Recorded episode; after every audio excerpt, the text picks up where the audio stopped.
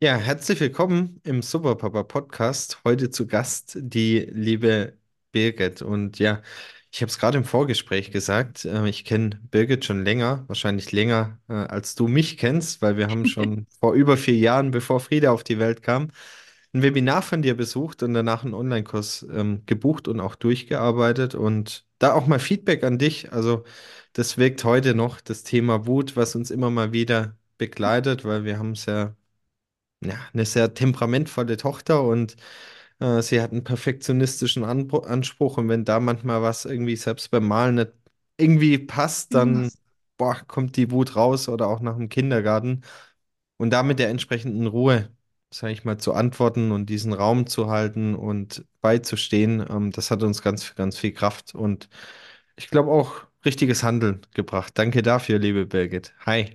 Oh, voll schön. Dankeschön für diese schönen einleitenden Worte. Es rührt mich total und vor allem, ja, ähm, merke ich so die Selbstwirksamkeit von mir greift halt auch wirklich und das ist total schön. Voll schön, dass ich euch da ein bisschen weiterhelfen durfte. Danke dir. Jetzt für diejenigen, die dich vielleicht nicht kennen, wer bist du? Zwei, drei Worte zu dir und vor allem, wie bist du auf die starken, äh, starke Kids gekommen? Ja, genau. Also Birgit Gattringer ist mein Name. Ich bin Elterncoach seit zehn Jahren und bin auch ähm, Mentaltrainerin für Kinder, Jugendliche und Erwachsene. Selbst Mama von zwei Jungs, die mich tagtäglich mm, lehren, mit Herausforderungen umzugehen. Die sind jetzt sieben und neun Jahre alt und ja, ähm, ich habe mich eigentlich so aus den eigenen Notsituationen heraus weiterentwickelt. Also ich war eigentlich auch in einem Großkonzern tätig und mit der Geburt meines ersten Sohnes ist so der Wunsch gekommen, ganz viel über Pädagogik zu erfahren, ganz viel Wissen anzueignen. Und dann so der richtige Gamechanger war einfach, wie dann mein zweiter Sohn geboren worden ist. Da ist einfach so viel Eifersucht da gewesen bei meinem Erstgeborenen. Und ja, es gab ganz viel heftige Probleme bei uns zu Hause und ich, ich habe nicht aufgegeben und wollte einfach ein schönes Familienleben haben. Ich habe so dafür Mhm. gekämpft und wollte unbedingt, dass es fein ist bei uns, ja, weil so habe ich mir Familienleben einfach nicht vorgestellt. Ständig das Geschrei, ständig Hauen, ständig äh, Eifersuchtsszenen. Ähm, und, und ja, ich habe mir dann auf den Weg gemacht ganz viele Ausbildungen gemacht, einerseits vom Jesper Juhl, aber auch von äh, der bindungsorientierten Entwicklungspsychologie Mhm. nach Dr. No Gordon Neufeld. Also das hat mir ganz viel weitergeholfen. Und ja, all das Wissen, auch GfK, habe ich halt zusammengetragen und habe halt die Werkzeuge, die Themen, die Wissensgebiete, die mir am meisten geholfen haben, zusammengetragen und das äh, versuche ich halt jetzt auf der Plattform Starke Kids weiterzugeben an die Eltern und Pädagogen. Wow, toll, was du machst. Und ich habe gar nicht gewusst, dass du einen Konzern-Background hast. Und Ja, jetzt hast du gesagt äh, im Intro, ja, Probleme. Es gab viele Probleme. Magst du mal zwei, drei nennen? Ähm, was war denn so ein klassisches Problem, äh, wenn du dann vielleicht irgendwie mittags, abends nach Hause gekommen bist und ja, hast gesagt, war viel Lärm, war viel los. Ähm, kannst du das konkretisieren? Ja, es war im Prinzip, wir waren immer so auf einer komischen Anspannung, Mhm. weil wir mit jedem Moment haben wir darauf gewartet, dass der ältere Sohn auf den jüngeren Sohn losgeht, ja. Und es ist oft so blitzschnell aus dem kompletten Nichts gekommen. Wo wir vorher in einer liebenvollen Interaktion waren mit dem Älteren. Auf einmal steht er auf und duscht, äh, gibt den Jüngeren eine, eine mit oder stoßt ihn weg oder zieht ihn an den Haaren.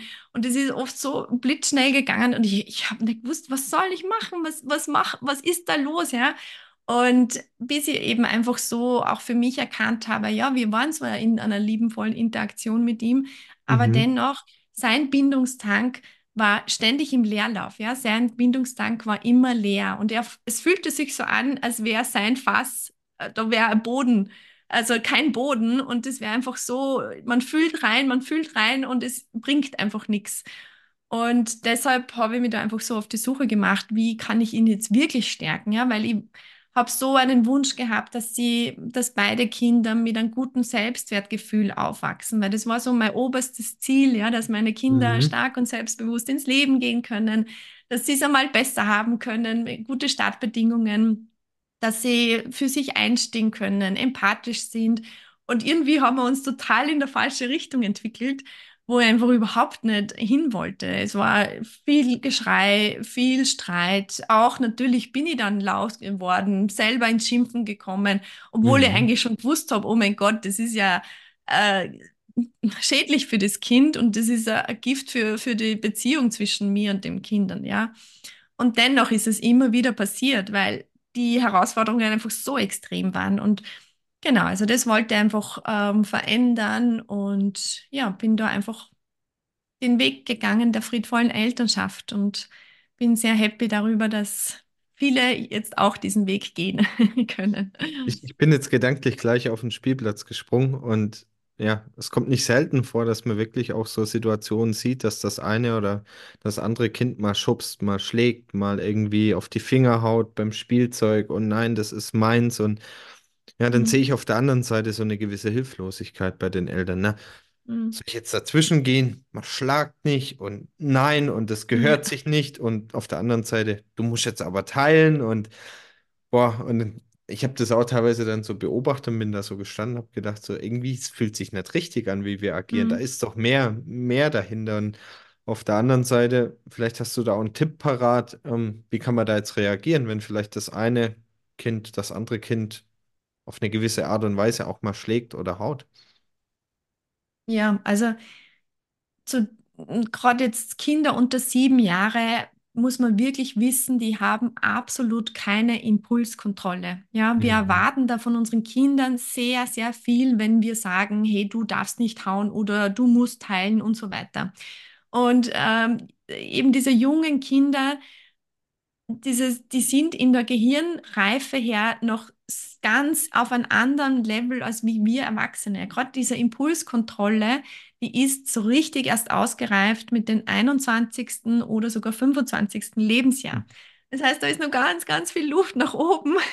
Und das vergessen wir oft, ja, weil das Kind schon sehr ähm, sprachgewandt ist oder schon sehr viel selbstständig macht, vielleicht auch gern so geschäftig ist, so wie es wir in Österreich sagen, ja, so herumgeschafteln und so äh, äh, Bossy sind, so ein bisschen anschaffen und die Eltern herum, herumdirigieren, aber Mhm. mit den Gefühlen sind sie komplett überfordert, ja. Und gerade starke Gefühle, die kommen ja und sie gehen wieder. Und starke Gefühle, die sind, also es gibt noch kein einerseits und andererseits Denken Mhm. in den Gehirnen dieser jungen Kinder. Also Kinder unter sieben Jahre, die können nicht so diesen inneren Dialog führen, den wir ständig haben, unbewusst. Ja? Wir ständ, äh, haben ständig diese unterschiedlichen Perspektiven. So einerseits ist das, andererseits ist das. Wenn ich das mache, kommt das. Also wir haben, wir Erwachsene haben ja ständig diese innere Abwägung. Und das haben die Kinder absolut nicht. Das heißt, es Mhm. denkt nicht nach, so wenn ich jetzt die Schaufel wegnehme, ähm, kann vielleicht das andere Kind traurig sein. Dieses Denken, das hat das Kind noch nicht. Mhm. Und deshalb dürfen wir da das Kind liebevoll da heranführen zu diesem Denken. Und gerade jetzt, wenn Spielplatzsituation mit der Schaufel, also da einfach sehr achtsam dabei sein, schnell eingreifen, weil die Kinder können es noch nicht selber managen. Ja, also, also Kinder da alleine in ihren Konflikten zu lassen, das finde ich eher nicht gut, sondern schnell reingehen in die Situation, einmal beide Seiten klären, versuchen auch immer zu schauen, was könnte denn dahinter stecken, ja, und dem Kind immer das Bestmöglichste unterstellen.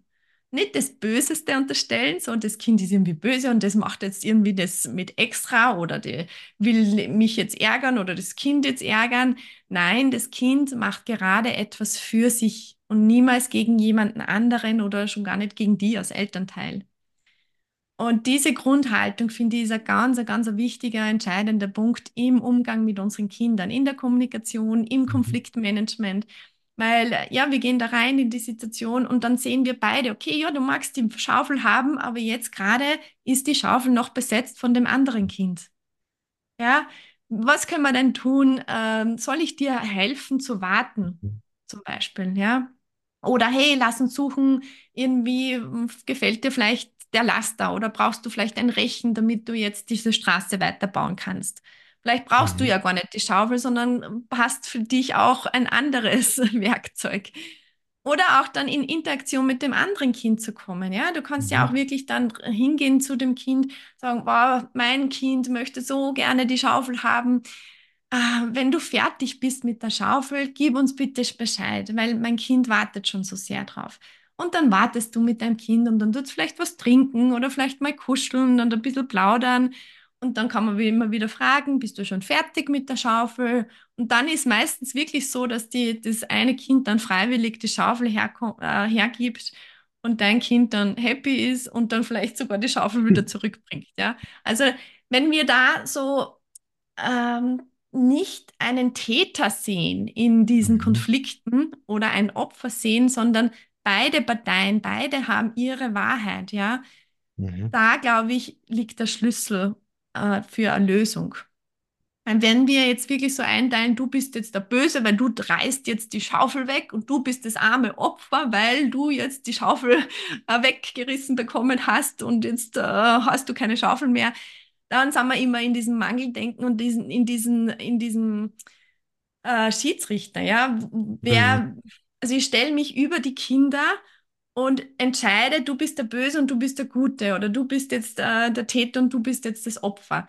Aber ich versuche mich wirklich auf beide einzustimmen und beide zu sehen, beide Wahrheiten zu sehen, weil jeder Konflikt fängt bei jedem woanders auch an, ja.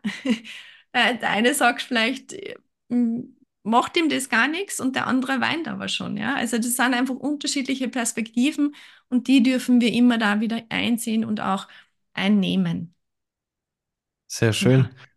Jetzt gehen wir einmal vom Spielplatz in Richtung Urlaub und gehen auf Reise sozusagen. Und was mir da auffällt, ich, ich weiß nicht, ob es so ist oder nicht, aber gefühlt nimmt sukzessive gerade auch das Thema Medien mit zu. Also als wir da in Zypern waren letztes Jahr, habe ich mal so um mich rumgeguckt und dann habe ich gesehen, irgendwie beim Essen, mal bestellt im Mhm. Restaurant und dann sitzen da die Kinder, haben ihre Kopfhörer auf, also vermehrt Kopfhörer und dann gucken sie da in das Mhm. Ding rein, ne? Und eigentlich ist man ja als Familie im Urlaub. Jetzt weiß ich nicht, ist das irgendwie Realität? Bilde ich mir das ein? Oder auf der anderen Seite denke ich dann auch wieder, ne? Ähm, man muss ja jetzt auch nicht zwingend still sitzen, die ganze Zeit am Essen und so. Das ist ja vielleicht auch enorm anstrengend und dann ist es schon Abend und spät und so weiter.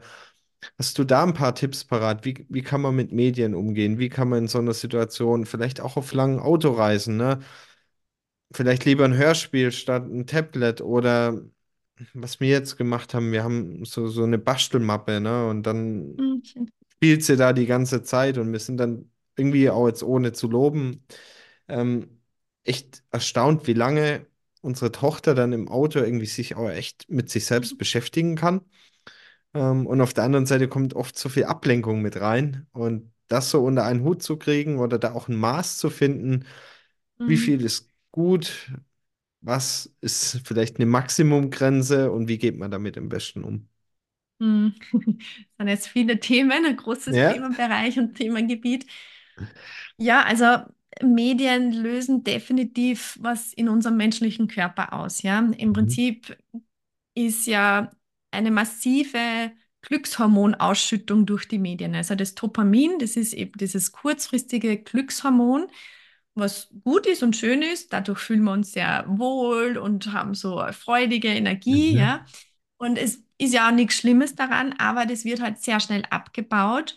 Und man wird halt sehr schnell auch so in einer gewissen Art und Weise strebt man immer mehr nach diesem Dopamin, ja. Vor allem, wenn eigentlich dieser langfristige Hormonhaushalt wie Oxytocin, also dieses Kusch Kuschelhormon, das eigentlich durch Mhm. diese Bindung zu den Bezugspersonen, Mhm. wenn das mehr und mehr abhanden kommt, ja. Und jetzt ist es aber so, dass wir Natürlich, also Medien schütten diese Dopamin, also streben, also schütten diese Hormone oder lösen diese Hormone aus so. Und jetzt gilt es aber vor allem jetzt gerade bei jungen Kindern auch immer zu achten, dass äh, ganz viele andere Strategien, um solche Dopaminausschüttungen zu erlangen, auch lernen. Ja, Ich möchte nicht unbedingt jetzt sagen, Medien sind prinzipiell schädlich und nur Mhm. x äh, Minuten darf das und das Kind. Also das gibt es, glaube ich, gar nicht, diese Empfehlungen. Äh, aber trotzdem immer wieder dieses Bewusstsein herzuholen, okay, äh, da passiert was im Körper und wir dürfen uns nicht darauf stürzen, dass nur das alleinige Strategie ist, dass das Kind gute Gefühle bekommt, ja, diese Mhm. Dopaminausschüttung bekommt. Deshalb ist auch wichtig, dass das Kind so im Alltag so Selbstwirksamkeit spürt und Selbstbestimmung auch spüren kann. Weil dadurch, ja, wenn es zum Beispiel irgendwas baut, es knüffelt herum, es hat irgendwie ein, ein, ein kniffliges Spiel, was ein bisschen Anstrengung äh, braucht, damit es irgendwie gelöst wird oder ähm, auch normale Kartenspiele, wo man halt gewinnen kann und einmal verlieren Mhm. kann, da wird ja auch Dopamin ausgeschüttet oder auch für, also fürsorglich zu sein, für Haustier zu sorgen äh, gebraucht zu werden, irgendwas zu erschaffen, handwerkliches oder malen oder sonst was, dass da diese Strategien auch auf jeden Fall ganz, ganz viel im Alltag mit eingebaut werden. Ja, dadurch bekommt das Kind einen Blumenstrauß an Möglichkeiten, wie es Mhm. sich gut fühlen kann, wo so diese Dopaminausschüttung stattfindet und wird nicht irgendwie ähm, von, nur von einer Strategie so abhängig jetzt, ja. Und vor allem, das ist ja, gerade Medien ist ja auch eine sehr leichte Form, um diese Glücksgefühle zu bekommen, ja. Und natürlich, das Gehirn ist ja nicht blöd, ja, und das Gehirn ist ja eher träge und faul sozusagen und das sucht eher die einfacheren Wege. Deshalb ist ja einfach schon auch ein gewisses Suchtpotenzial ist bei den Medien ja da, das kann man nicht abstreiten. Und genau, man muss halt einfach wirklich auch sehr individuell auf das Kind schauen. Es gibt manche Kinder, die äh, haben eine super Selbstregulation. Da sind wahrscheinlich die Eltern auch selbst sehr gut reguliert. Aber Mhm. manche Kinder, die können das einfach, die spüren, es, es geht ihnen nicht mehr gut, wenn sie zu lange vorm Fernseher sitzen oder vor den Medien. Äh, die machen es von sich aus, vielleicht Pausen, gehen mal was trinken, gehen aufs Klo, ähm, holen sich einen Snack oder sonst was. Ähm, und wenn man denen sagt, hey, jetzt ist Zeit zum Abdrehen, dann drehen die auch ab, ja. Aber diese Kinder, die sind aus meiner Erfahrung heraus sehr, sehr selten, ja, weil einfach doch der Großteil der Kinder sind sehr gefangen in diesen Medien, sind einfach Mhm. so in dieser Welt äh, einvernommen, weil ganz ehrlich, diese Produzenten, die sind ja jetzt nicht drauf aus, dass die Kinder jetzt irgendwie super gute Entwicklungen haben, sondern die Produzenten sind drauf aus, dass die Kinder so lange wie möglich vor dem Mhm. Bildschirm zu halten. Ja, das ist ihren Job.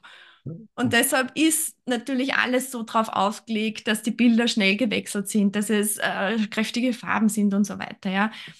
Und ähm, da gilt es halt auch, diese Verantwortung zu übernehmen, zu schauen, was ist denn überhaupt das, was mein Kind interessiert? Mhm. Äh, ist es was überhaupt einmal altersentsprechend? Ist es, was ich an Werten auch vermitteln möchte? Also da immer schon auch ein Auge dabei haben, was das Kind jetzt auch macht, ja. Und wenn, also wenn Kinder dann schon älter sind und viel diskutieren um Medienzeit, dann geht es auch ganz viel um diese Selbstbestimmung, auch diese Selbstwirksamkeit auch wieder. Und da finde ich, ähm, hat sich bewährt, dass man gewisse Regeln einführt, ja. Mhm. Äh, vor allem die Rahmenbedingungen, aber in Abstimmung mit dem Kind. Ja, dass das Kind da selbst mitbestimmen darf, okay, es gibt äh, irgendwie einen Rahmen, es gibt vielleicht einen gewissen Rahmen pro Tag, ja, wenn sie je jünger, umso kleinere äh, Zeithäppchen, ja. Und je älter sie sind, umso größer können diese Zeitrahmen dann sein. Also zum Beispiel bei meinen Jungs, wir haben einen Wochenplan, wir haben ein Wochenkontingent. Sie dürfen sieben Stunden in der Woche haben sie zu, äh, zur Verfügung. Und Mhm. wir haben dann ähm, auch so mit Klammern das so gemacht, also das so, so Holzwäscheklammern, da steht dann eine halbe Stunde drauf und sie können sich dann selber diese Klammern einteilen. Ja, und sie können sie so, so ihre sieben Stunden selbstständig einteilen, wann sie diese konsumieren wollen. Somit fördere ich diese Selbstbestimmung, dieses, ja, ich kann selbst entscheiden. Ja, ich bin Teil von diesem Prozess, was sehr wichtig ist, vor allem eben auch schon in diesem Alter.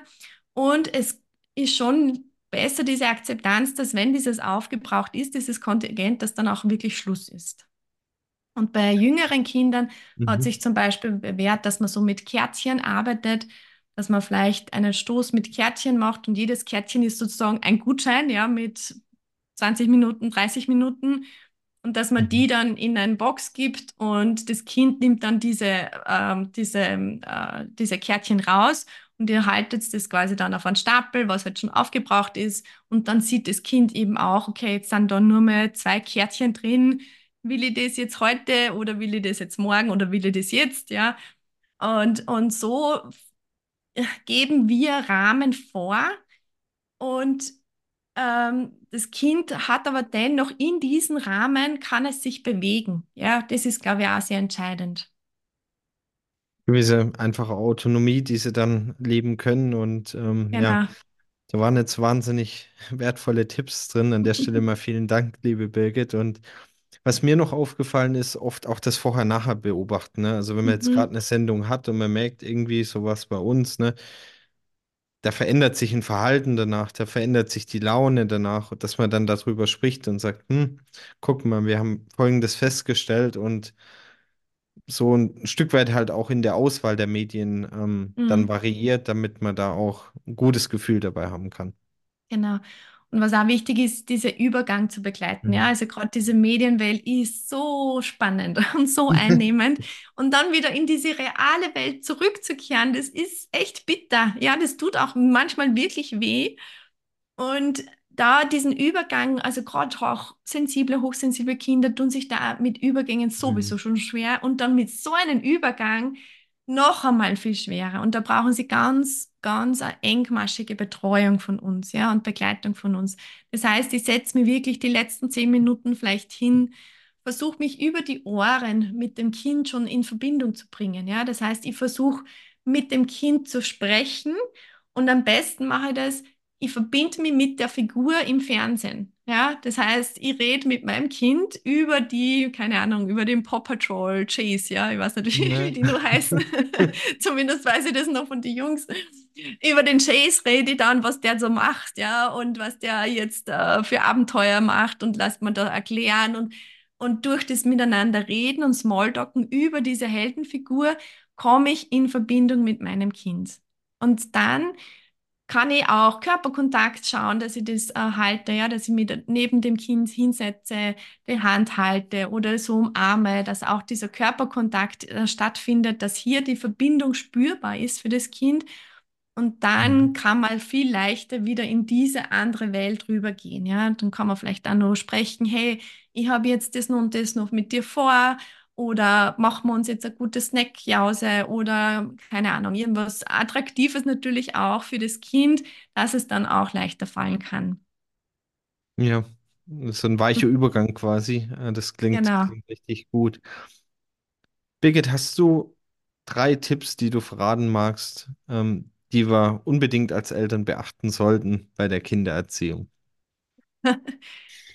Ah, drei Tipps. Ui, ähm, ja, also ich finde schon, dieses Dieses Verständnis ist ganz ein Mhm. wichtiger Punkt, diese, diesen Blick auf das Kind zu werfen, was jetzt nicht dieser kritische äh, Blick ist, sondern dieser wohlwollende Blick. Mhm. Und diesen wohlwollenden Blick immer wieder zu schärfen und immer wieder so für sich ähm, aufblühen zu lassen, das ist, glaube ich, sehr, sehr wichtig, weil dadurch lernen wir so die Perspektive des Kindes kennen und dass Mhm. das Gehirn des Kindes einfach ganz anders ist als wie das Gehirn von uns Erwachsenen, dass wir das nicht vergessen, dass wir Sachen nicht persönlich nehmen, wenn das Kind in dem Wutanfall dann ist, wenn es herumwütet, herumschreit, Blöder vielleicht sich Papa. sich selbst beschimpft auch, ja, Genau. dass das auch gerne abgeprallt werden kann von uns und ja, gab einfach auch so diese, dieses, diesen, dieses weiche Herz zu haben für unser Kind, diese Offenheit,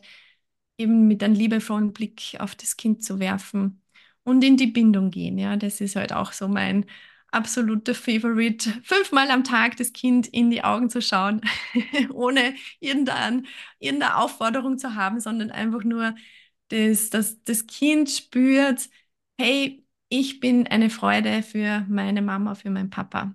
Also das Glitzern in den Augen soll das Kind immer wieder sehen und spüren von uns. Jetzt habe ich auf deiner Website gesehen, dass du den Selbstwert des Kindes hervorgehoben hast und wie wichtig er ist. Und Ja, was können wir da tun, ähm, dass gerade dieser Selbstwert unseres Kindes ja möglichst ausgeprägt ist und vielleicht auch für uns selber, weil ich glaube, es ist schwierig, auf den Selbstwert zu achten, wenn wir Eltern selbst keinen Selbstwert haben, sozusagen. Hm, das stimmt. Ja, also das Vorbild zu sein, das ist auf jeden Fall sehr entscheidend, ja.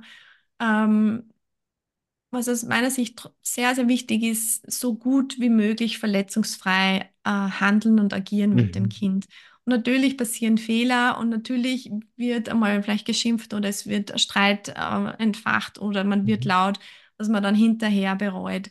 Und da ist dann auch entscheidend, wie ich dann zu meinen Gefühlen stehe, ja, wie ähm, nehme ich Verantwortung, gehe ich in die Entschuldigung, ähm, aber wirklich auch so, dass ich die Verantwortung über meine Gefühle habe. Ja, nicht nur zu Mhm. sagen, hey, äh, du hast mich wütend gemacht und mir tut es zwar leid, dass du, äh, dass ich dir jetzt geschimpft habe, aber du warst ja zuerst so und so gemein und du hast ja zuerst und das und das gemacht. Ja, also da wirklich zu, auf sich zu beziehen, okay, das war nicht okay und auch dem Kind zu vermitteln, Verhalten und Person zu trennen. Das ist auch so ein entscheidender Punkt, dass äh, wir das Kind, also die Beziehung und die Person als Kind immer geliebt wird und dass die Beziehung immer das Wichtigste ist und im Vordergrund steht. Egal, was für Ha- Verhalten jetzt gerade vom Kind ist, es ist wichtig, dass einfach die Beziehung standhält und das immer wieder dem Kind zu vermitteln. Und das ist das eigentlich, was so am meisten den Selbstwert auch stärkt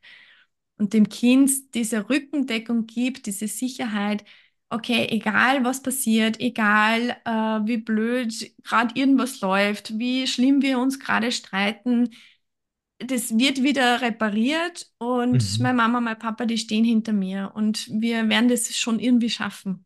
Also das sind so wichtige Lebensbotschaften, wo wir unsere Kinder wirklich sehr resilient machen können. Total schön. Und ich könnte dir noch ewig zuhören, liebe Birgit. Und abschließend habe ich noch eine Frage. Und zwar, wie schaut in deinen Augen ein Superpapa aus? Ja, Superpapa ist für mich jemand, der ja, Verantwortung über seine Gefühle nimmt, übernimmt und der auch sich bewusst ist, dass er einen großen Teil von der gesamten Familienstimmung mit Mhm. beiträgt, mitmacht, dass das ja auch diese Partnerschaft das Fundament ist für ein gutes Familienleben, dass so der eigene Selbstwert, der eigene Kern auch entscheidend ist. Weil wenn es dir gut geht, geht es den Familienmitgliedern auch gut, dass das äh, ein Bewusstsein da ist von den Papas. Und ja, ich glaube, dass auch dieses mh, schon auch eine gewisse Weichheit da sein sollte, um diesen Blick aufs Kind zu haben, um Verständnis zu haben, um ähm, sich einfühlen zu können in das Kind. Und schon auch bewusst ins Reflektieren kommt, wenn es jetzt nicht so läuft, wie es wie es laufen könnte, dass eben nicht die anderen alle schuld sind und so mit Mhm. dem Zeiger gezogen wird und äh, gesagt wird, oh, du bist jetzt der Schuldige, warum es uns nicht gut geht, sondern dass jeder so bei sich einmal anfängt und einmal so vor der eigenen Haustür kehrt, bevor eben äh, irgendwie Schuldige gefunden werden. Und ja, ich glaube auch einfach so diese eigenen Baustellen zu sehen. Ja, wir sind ja alle geprägt worden von unserer eigenen Kindheit. Mhm. Und das trägt jeder mit. Ja, wir haben jeder so einen, einen Rucksack an Emotionen, an Belastungen, an Verletzungen.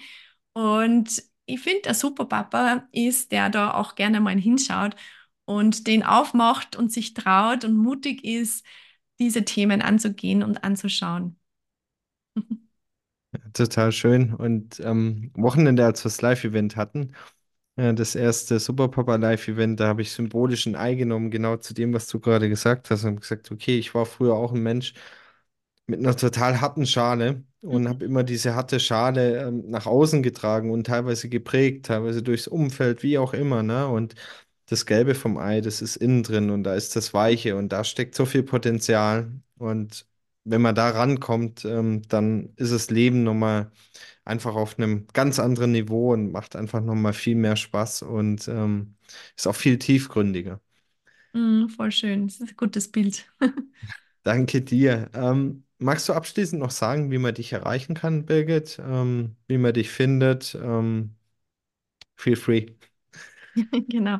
Ja, unter starkekids.com sind all meine Produkte. Wir bieten von Buch, von ganz viel Freebies, also ganz viel kostenlosen Content, äh, auch ganz viel Blogartikeln, äh, bieten wir auch ein, ein Buch mittlerweile an, auch äh, viele Online-Kurse, die Starke Kids Academy und ein achtwöchiges intensives Coaching-Programm.